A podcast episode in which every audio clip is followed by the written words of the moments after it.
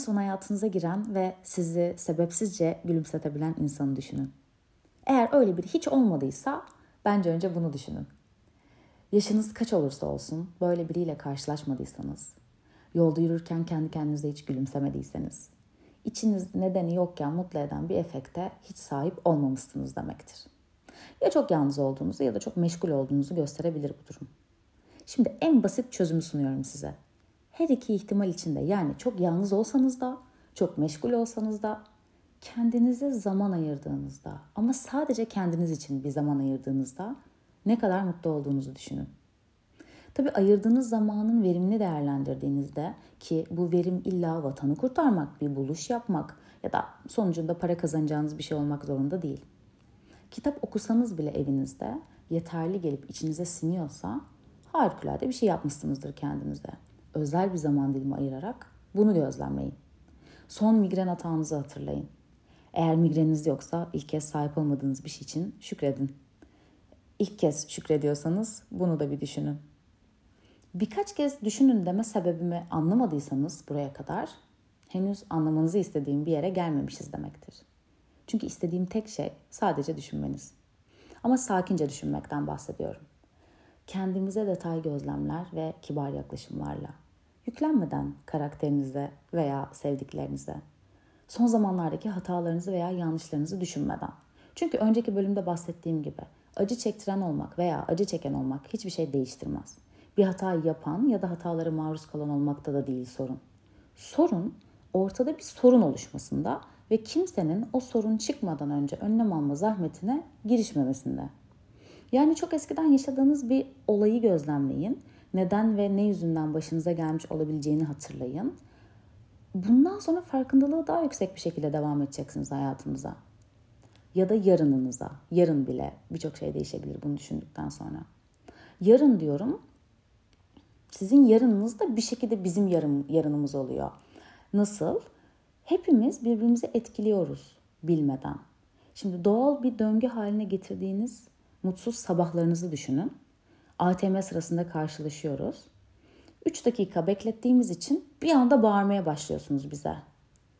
E, bazen biz de size bağırıyoruz. Halbuki ne biz onları, ne onlar bizi, ne biz sizi hiç tanımadan bağırabiliyoruz. Tek ortak noktamız da bıkkın sabahlarımız. Şimdi kim bilir belki o sabah karşı komşunuzla aynı anda kapıdan çıksaydınız ve size günaydın deseydi. Hatta bununla yetinmeyip güzel bir gününüz olsun, işiniz gücünüz rast gitsin deseydi. Siz apartman kapısına doğru yürürken ne tatlı kadın ya diye düşünseydiniz ve bu motivasyonla bankamatikte 3 dakikadan daha fazla sabırla bekleyebilseydiniz.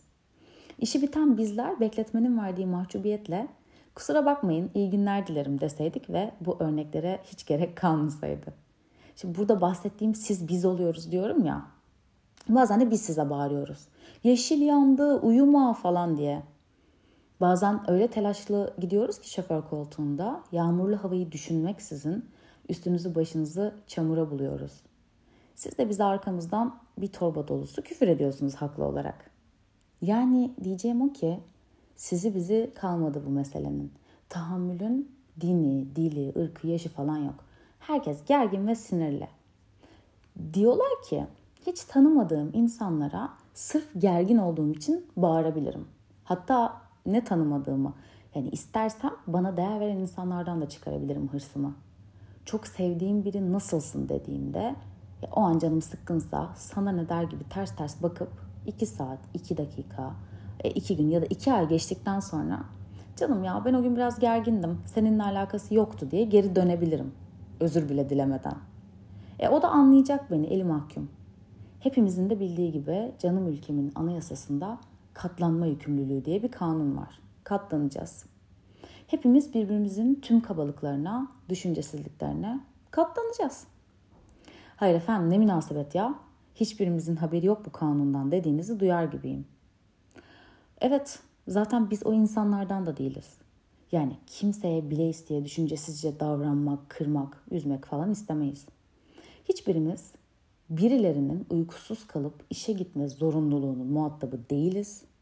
Veya siz benim yağmurda ıslanan üstümün başımın suçlusu değilsiniz. Ve bilmem farkında mısınız? Yağmur'un da konuyla ilgili hiçbir suçu yok. Şimdi gelelim düşünmenizi istediğim ana.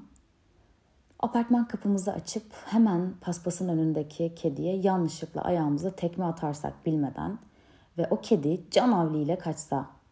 Bir anda böyle dudağımızı büzüştürüp ah özür dilerim kelimeleri çıksa ağzımızdan. Bu bizi kediden özür dileyecek kadar duygulu ve ince bir insan yapmaz.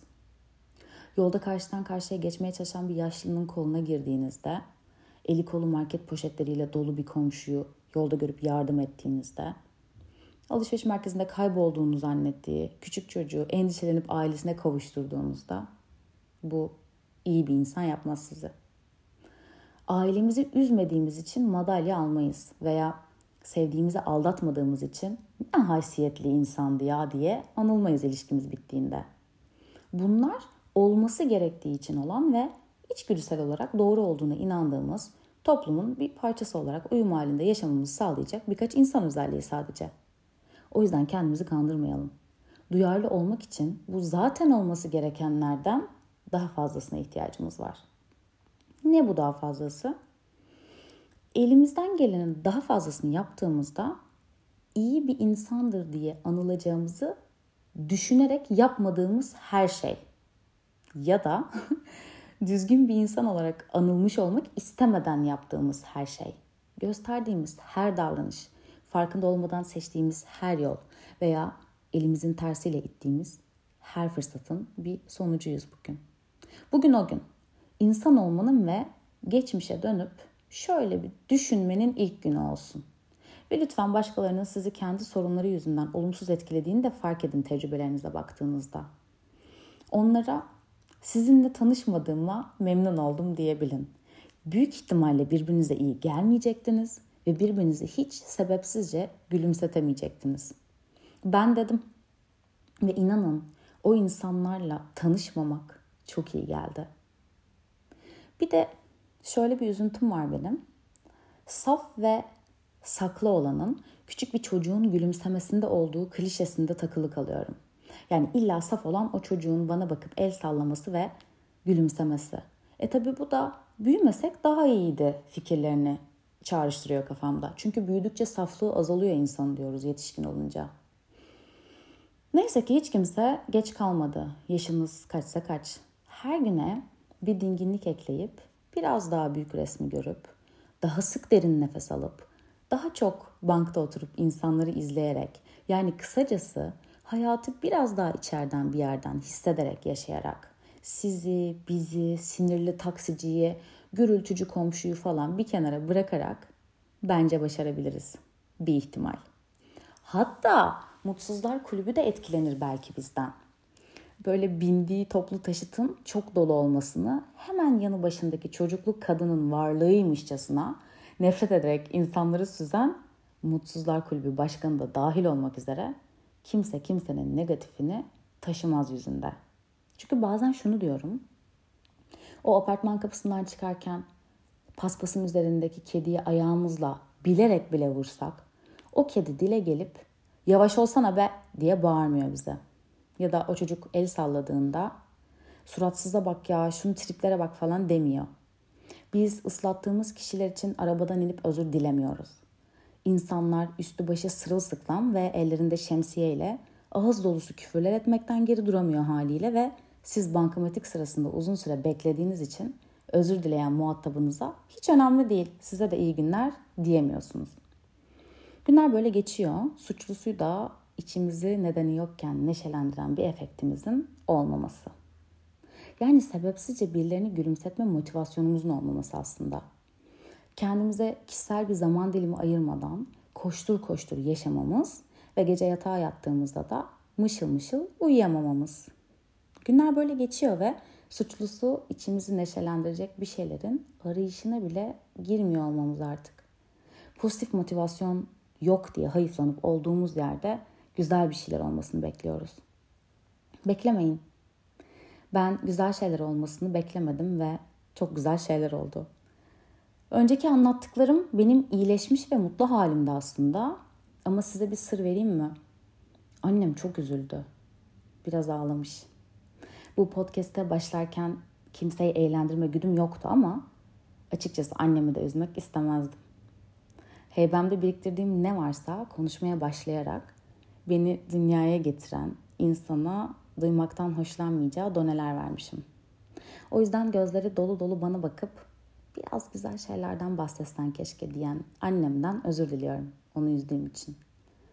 Benim için dünyadaki en güzel şeylerden bahsedeyim. Biraz güzel şeylerden bahsetmemi istedi kendisi. Benim için dünyadaki en güzel şeyler tavşanlar. Hani bu beyaz pompon kuyrukları olanlardan. Onların çok keskin bir işitme yetenekleri var. Tehlikeleri sezebiliyorlar. Arka bacakları ön bacaklarından daha uzun ve güçlü. Saatte 60-70 kilometre hızla koşabiliyorlar ve şehrin içinde giden bir arabadan daha hızlı koşan bir tavşan görürseniz şaşırmayın diye anlatıyorum bunları. Bebek tavşanlar gözleri açılıp yürüyünceye dek annelerine muhtaç oluyorlar. Huzurlu ve dingin bir ortam bulduklarında 16 saat uyuyabiliyorlar. Evde beslemek istiyorsanız onların insanlara uzun sürede güvenebileceğini bilmenizi isterim. Kapanı kısılmış hissetmekten çok mutsuz oluyorlar. Masaj yapılmasından ve başından sevilmekten de çok hoşlanıyorlar. Peki siz çok mutlu olduklarında ne yaptıklarını biliyor musunuz? Zıplıyorlar. Benim gibi. Tehlikeleri sessem de bazen çaresiz hissettiğimde yatağa girip 16 saat çıkmasam da insanlara uzun sürede güvenemesem de kapana kısılmış gibi hissedip boğulduğumda ya da gözlerimi açıp yürümeye başladığım ilk günden beri sana sonsuz ihtiyacım var anne. Ve sen yanımda olduğun ve üzülmediğin sürece tıpkı küçük bir çocuk gibi zıp zıp zıplayabilirim biliyorum. Tavşanlar özeldir. Tavşanlarla ilgili söyleyeceklerim bitti. Görüşmek üzere. Öpüyorum çok.